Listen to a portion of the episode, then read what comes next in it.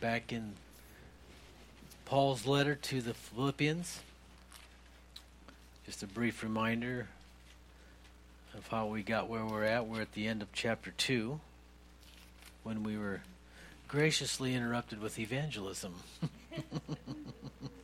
and that was really fun, very encouraging.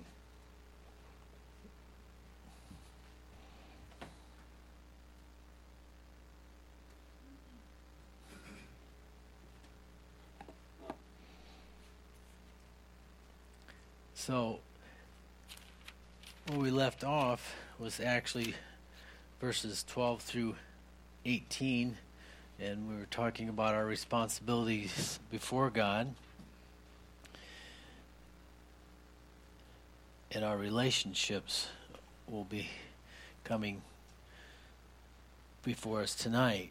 And this is right off of Paul addressing the humility of Christ, the humblest of all men, who, as we sang tonight, has now the highest name above all. In verses 12 through 18, our responsibility is to work out our own salvation with fear and trembling. Not in the sense that we tremble before God, but we must have this awesome respect for the God that we serve. And it's actually God working in us as we just simply yield ourselves to us. And so now, as Paul has talked to the people he loves so much, because remember, this was the first church he planted. He's in prison, he's recollecting, he's thinking back upon his ministry, and he has this great joy that comes upon his soul as he's writing this letter. You know, because when he got put in prison after being beaten, him and Silas, they were able to lead the jailer to faith. They were able to lead his whole family to f- to faith, and I think they were up all night because they washed their wounds and led people to the Lord. I mean, it was an all night experience, you know, and um, and then when they wanted to let it, you know, just, okay, Paul, we made a mistake. We find out you're a Roman citizen. Sorry about that. See you later. Wait a minute.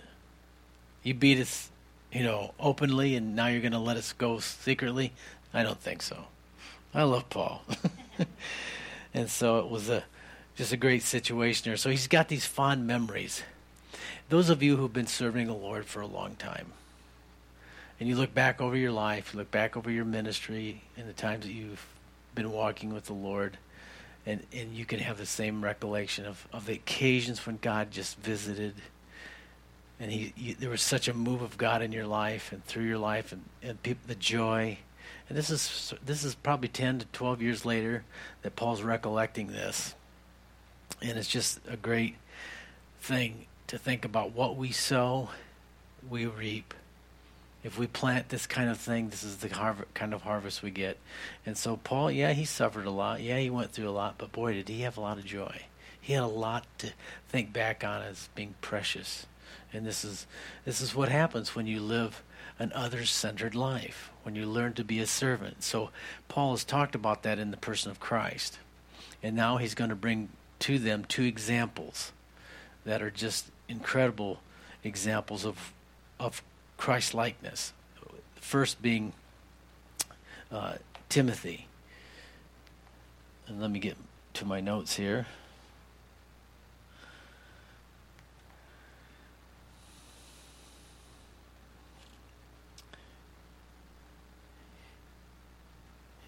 Verse 19. But I trust in the Lord Jesus to send Timothy to you shortly, that he may also be encouraged when I know your state for I have no one like minded who will sincerely care for your state. For all seek their own, not the things which are Christ Jesus. But I know his proven character, that as a son with his father, he served with me in the gospel. Therefore, I hope to send him at once, as soon as I see how it goes with me. But I trust in the Lord that I myself shall also come shortly. Let's continue on to verse 30. And yet I consider it necessary to send to you Epaphroditus, my brother, fellow worker and fellow soldier, but your messenger and the one who ministered to my need, since he was longing for you all and was distressed because you had heard he, had, he was sick. For indeed he was sick almost unto death, but God had mercy on him, not only on him, but on me also, lest I should have sorrow upon sorrow. Therefore I sent him the more eagerly, that when you will see him again, you may rejoice, and I may be less sorrowful. Receive him, therefore, in the Lord with all gladness, and hold such men in esteem, because for the work of Christ he came close to death, not regarding his life, to supply what was lacking in your service toward me.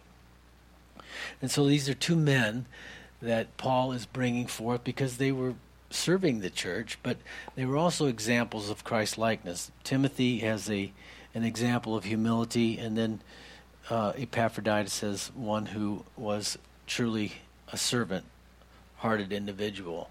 We see in Timothy, you know, he had this gift of ministry. He he wanted to make sure that needs of people, the needs of the body of Christ were met uh, above his own. So let's take a look at some of these things that Paul uh, brings out here. As you know, Paul picked him up along the way in his first missionary journey. His his mother and his grandmother were women of faith, and uh, in the Ephesus area, and then he brought him along, and he became part of the ministry team with Luke uh, and Silas, and then also initially with Barnabas. So uh, he had quite a history, but he stayed right there with Paul.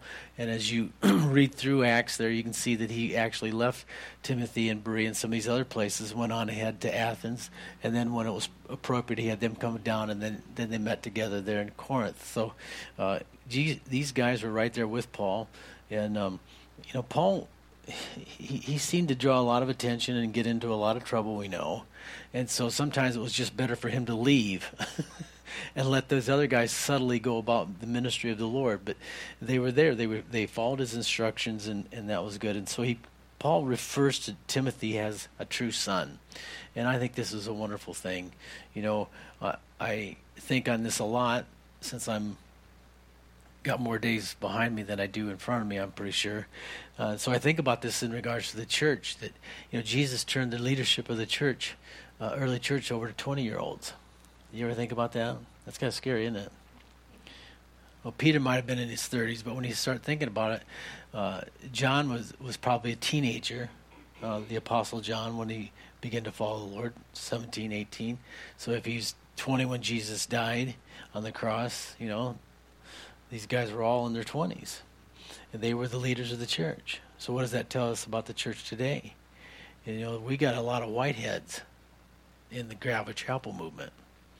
We got to pass the baton on, and this is important that we have these father-son uh, type relationships, mother-daughter type relationships. Women, the women's ministry needs to carry on. The men's ministry needs to carry on. The pastoral ministries need to carry on. You know, you, and so I'm really speaking to you younger people, aren't I?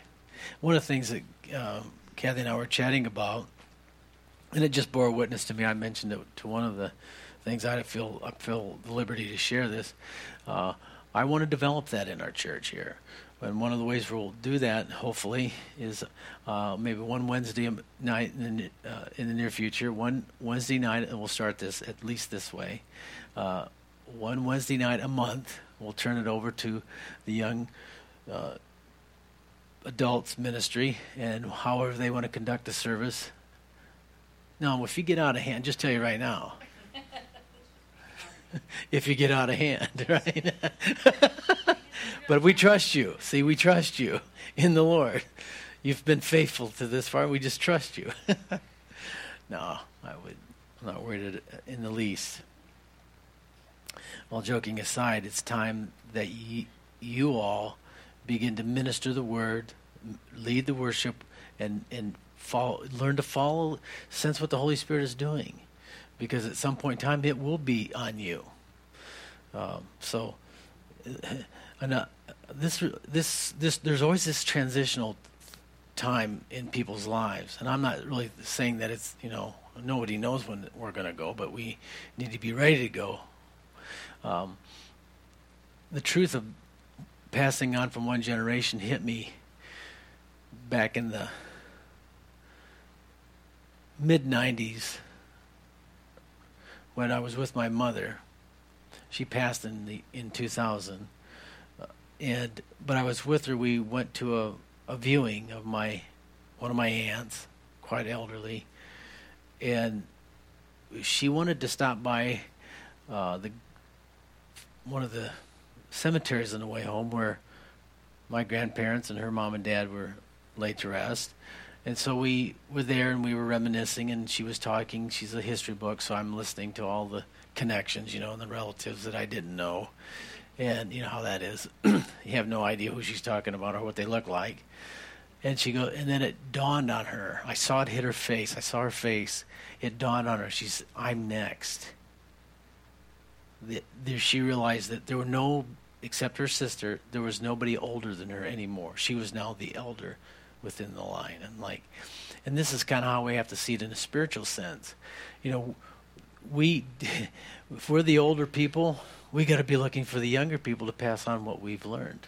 And so Paul uh, had, he was doing this early on in his ministry. Right from the start, he, he drafted these young fellas that had a heart for the ministry. And so that's really how he looked at Timothy. And Timothy, First Timothy 1 2, he calls him a true son.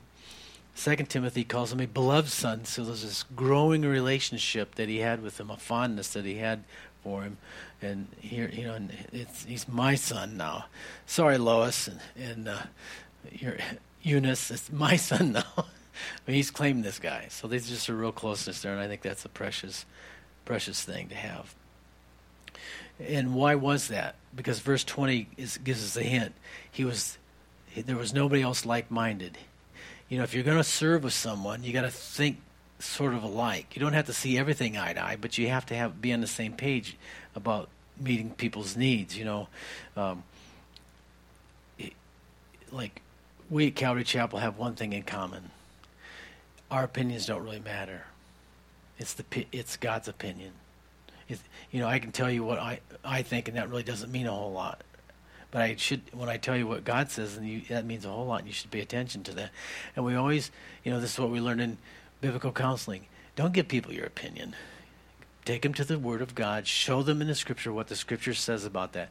If the Scripture is silent about that, then you can be silent, or you can tell them that you're giving them your opinion based on what other wisdom and maybe life experience you have, but always point people to the Word of God.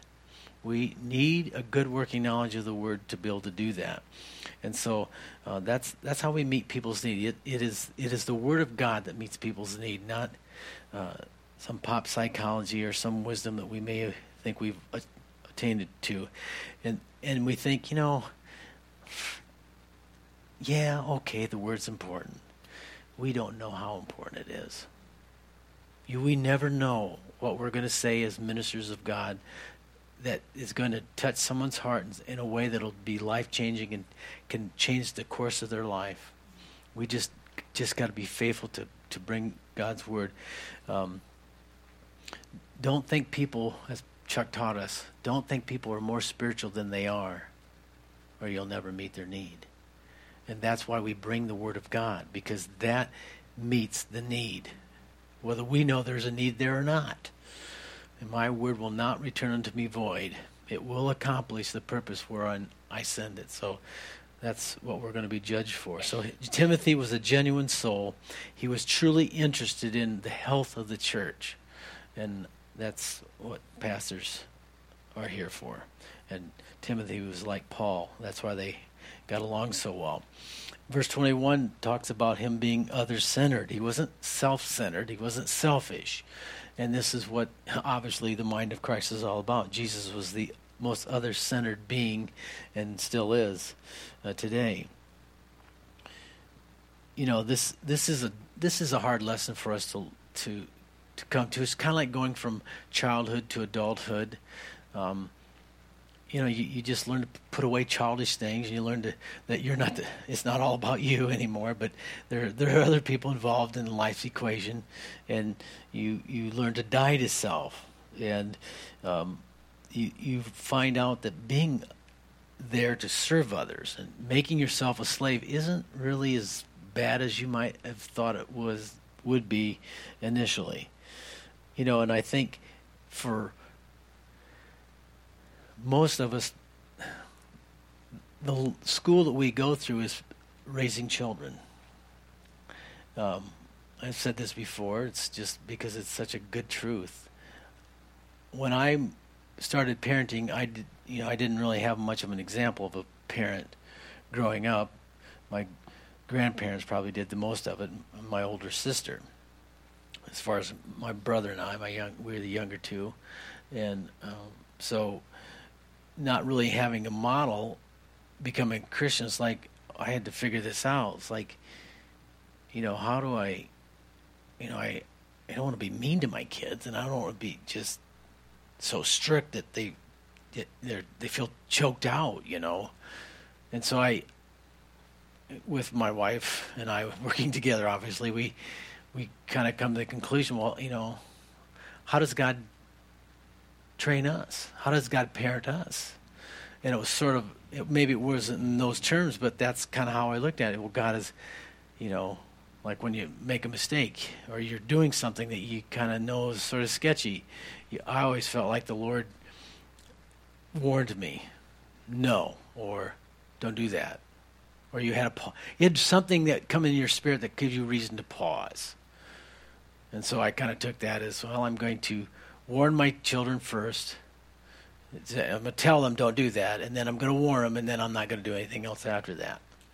Then that's on them when I'm going to strike, right? That type of thing. I mean, I wouldn't put it in those terms, but you get the idea. you know that that's the way it is. You know, because you know when the Lord tells you something, and then you sort of like, well, you know, you're not totally settled in it, and then there's the warning, and then there's silence I don't know about you, but that silence, I think that's what he's talking about. Work out your own salvation with fear and trembling.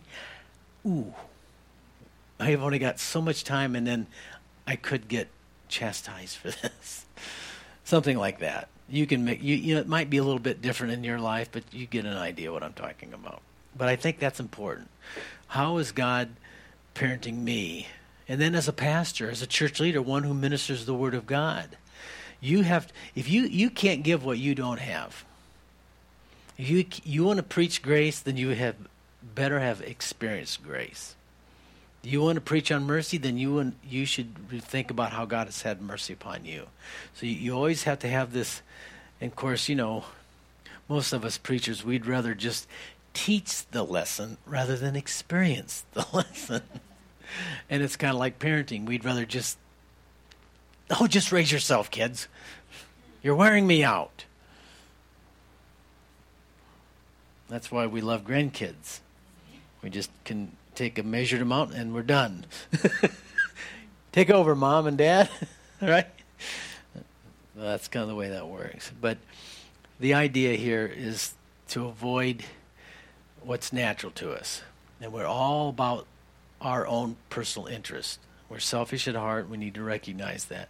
Timothy and Paul chose to, to live a different lifestyle. If you want to be a minister and you want to serve Lord, the Lord, then you're going to have to get used to, to being interrupted and being other centered because that's exactly what it takes to be uh, the example the Lord would want you to be. You're more interested in the Lord's interest than your own. Verse 22 says he had a proven character. Now, this takes time to develop. Um, that comes through suffering, uh, most of us. But it, suffering in our cultures, we've talked about many times. It, it, it uh, that's that's probably one of the most disgusting words you'll ever hear. Oh, you're just going to have to suffer through that. Well, why?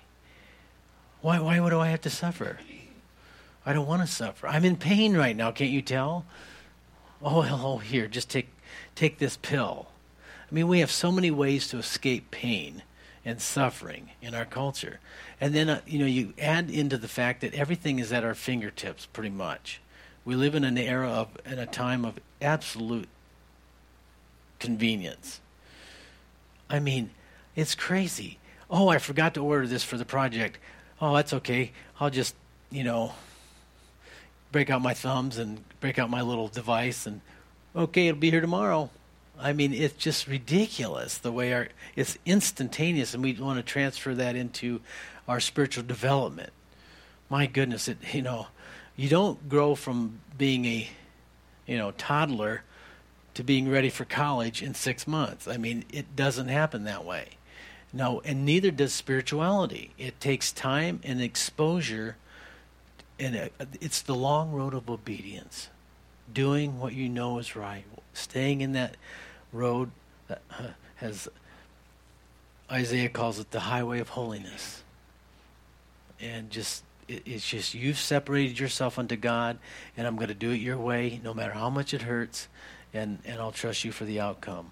And so, uh, this is what how character is developed. Verse 22, again, he served with me in the gospel. Again, not only did he have a proven character, but he had, really had a servant's heart.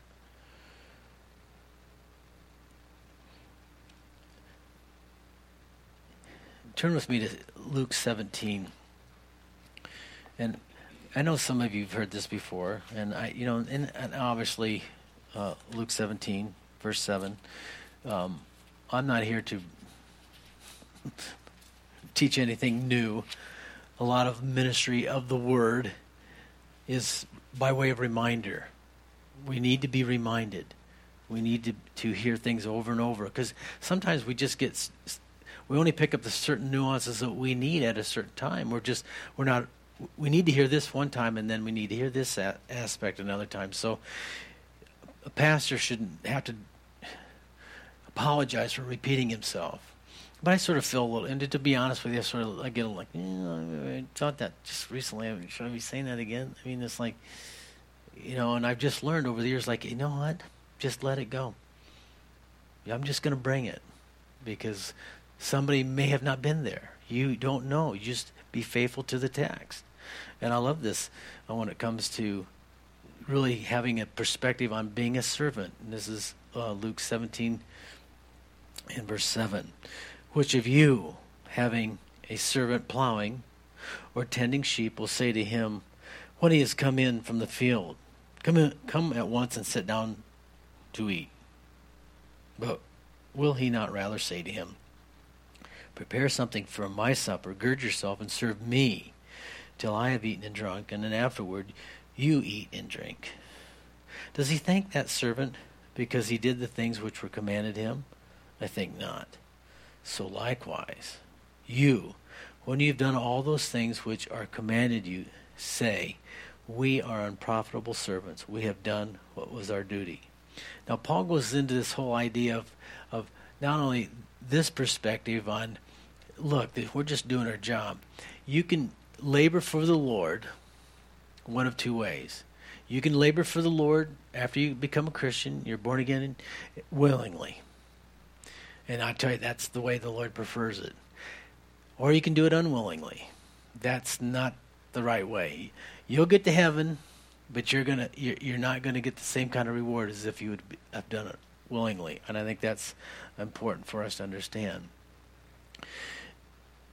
There's just something about it, it's sort of an, analogous to how many here like your job? Not too many people. That's not a good thing, really. A bad analogy, right? but it's analogous to employer employee relationship. You know, you like the guy, you you like your job. It's a whole lot different than if you feel like you have to be there and you don't really like the guy you're working for and you're just there for the money. You're there for the paycheck because I got to pay the bills.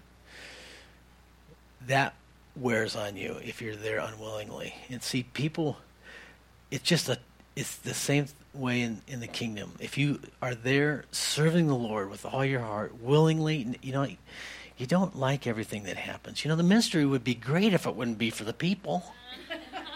You know, that's that's just the way it is. You know, little kids need their diapers changed. Well, people make mistakes. They make messy. They're messy. Mess up their lives. They say and do things they shouldn't say and do. And then they want you to fix them. And you can't fix them. You can only tell them how Jesus can fix them if they'll surrender. So this is all part of what goes on. But this is what it takes to serve people a, a, right perspective. You, you just do what is your duty, you know, and you're not looking for the pats on the back. Your pat on the back will come when on the other side when you stand before the Lord. And you know nobody's seeing it's all done in secret. You, they're not people don't know your blood sweat and tears but the Lord does. And that's what matters. You this is where seeing the unseen is important. It, it really does take faith. Who am I serving? When I take out the trash when I do this when I do that I don't it doesn't matter who sees God sees. God's watching. God's keeping track. Boy, we need to hear that sometimes. I do. The other perspective of it is the Lord's perspective towards us.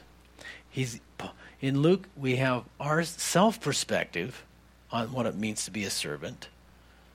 We're just doing our duty. But how does the Lord look at us? He doesn't look at us as servants. When we have that right attitude and we're serving him willingly. This is John 15, 14. Gospel of John, chapter 15, verse 14. You are my friends if you do whatever I command you. No longer do I call you servants, for a servant does not know what his master is doing. But I've called you friends. And for all, all things that I have heard from my Father, I have made known to you.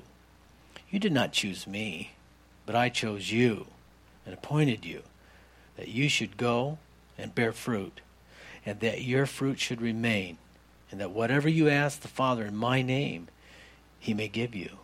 These things I command you, that you love one another. So, when you have a servant's heart, it will change your perspective on life in every area of your life, not just your spiritual life, but just your work, your at work, at home, as well as the church. And it really it, it, what happens is your heart. It undergoes a, a supernatural transformation. So I love this, that the way the Lord looks at it. Yeah, we consider ourselves servants, but He says, You're my friends because you love each other like I love you, and you're willing to wash feet like I wash feet. So, as we talked about this Sunday, it takes a transformation of the heart. It takes this is the work of the Holy Spirit as I simply yield myself to Him. And um, I think we think about those Beatitudes, and that whole idea of what it's like to be, um, you know, part of a citizen in the kingdom. So uh, let's finish up here, uh, and then we'll pray with Epaphroditus. Now, this fella back in Philippians here he Paul has chosen actually two people, one that was with him on the ministry team.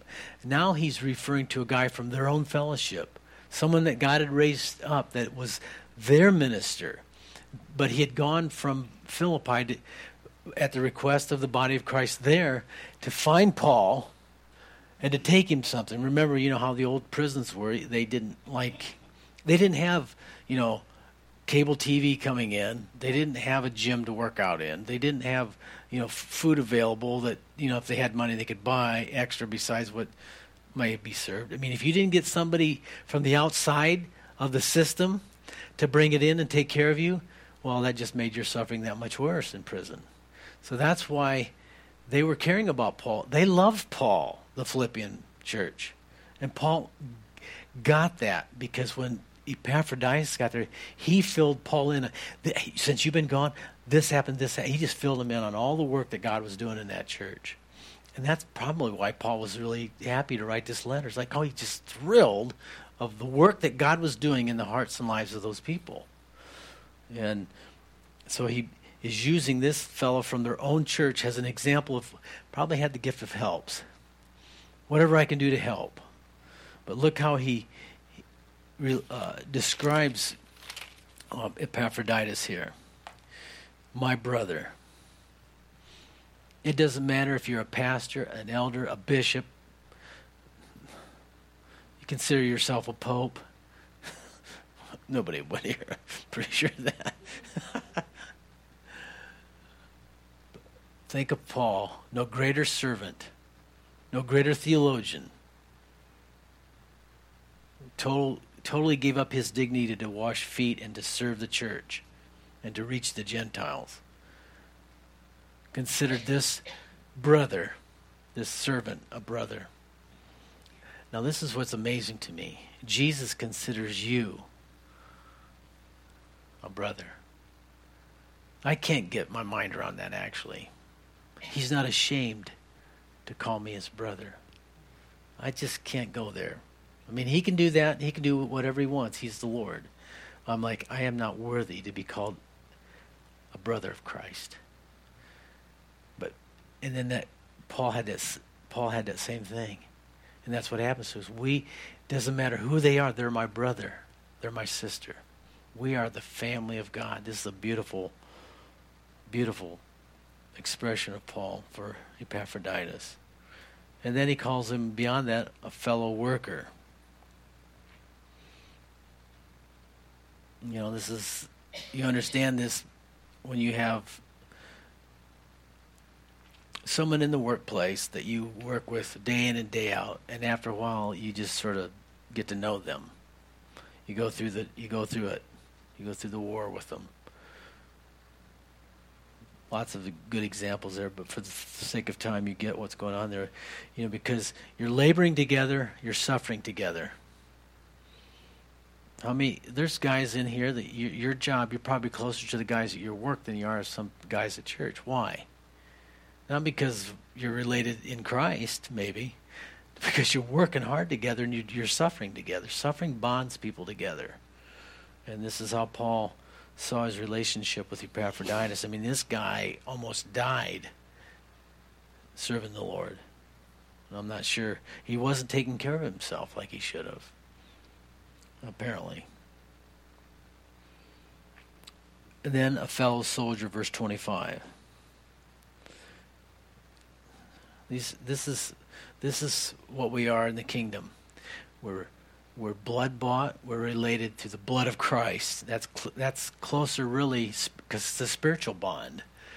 It's really closer than the bloodline. That's pretty close, but this is another level. This is an eternal bond, and Paul recognized that. But also, as servants of Christ, we're workers. There's no. Everybody has to work. Everybody's got their own backpack to carry Galatians 1. But we are to help bear one another's burden. I mean, sometimes the loads are just too heavy. I mean, think of the Sikowski family lost grandpa's not too far behind grandma. Grandma just left. There's a load right there. That's painful. They love the Lord, but it's still hard. So they needed some help from the church this week. Just you know, just emotional, knowing that the church was there, that they could come here, bring their family here, and spend time kind of collect their thoughts this past Saturday. It was just we were you were there for them. You guys don't know a lot of that, but I'm telling you, it's just really neat to see how God does that because we're all part of the same family and we're working together. We're suffering together, but we're in war, a soldier, and we can't forget that. We're in spiritual warfare. We're in a time in history right now. It's a very special time in history what our nation is going through right now, we're going to look back in a decade and think well, that was mom- monumental what we went through from 2016 through 2020 through 2024. Some amazing things are going to be happening in the next couple years in our country. You know, I'm just I'm really happy that God has answered our prayers by putting someone who loves our country at the helm and we need to pray for his protection tonight. And along those lines, uh, pray for the Sikowski family, and also uh, he's a just a really good brother. He pastors Calvary Chapel, or he did pastor Calvary Chapel Aiken. Bob Lobby went to be home with went home to be with the Lord Sunday evening. He'd been sick for quite a while.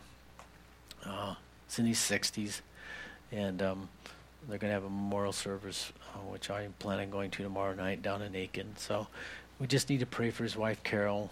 Um, not very well off. Gave sacrificed his life for the ministry, which is a good sacrifice. No sacrifice compared to the sacrifice of Christ, but he gave his his entire life to serve the body of Christ. A very small fellowship, um, but very loving, very just a really sweet brother, and he's now with Jesus. So, uh, like us, before I forget to mention, I want us to pray for him tonight. So, in closing here, just a reminder uh, about Epaphroditus, a brother, a fellow worker, a fellow soldier, a lover of people, a selfless soul. That's who he was as a person. And what he did was he was a faithful messenger to the church. So he got information that he needed from Paul. He brought this letter that Paul penned back to the church. So he was a faithful messenger, and he was uh, there. It really is in Paul's place. He was a leader in the church there. So uh, tremendous examples, walking, you know, in the footsteps of Christ. Paul said, "Imitate me, as I imitate Christ." And these fellows were. They were imitating Paul's walk because he'd learned it uh, as well from the Lord. Father, we thank you for your word. And we ask that you would give us the same grace, Lord. That you would make us like a Timothy, like an Epaphroditus, Lord. That we become like minded, just like you, Lord. That we have a heart to serve other people. I thank you for the work you're doing in this church, Lord, and the joy that we experience because we are we've we've learned this and we're learning it. And so we ask that you bless our evening of together what remains in our prayer time, Lord. In Jesus' name. Amen.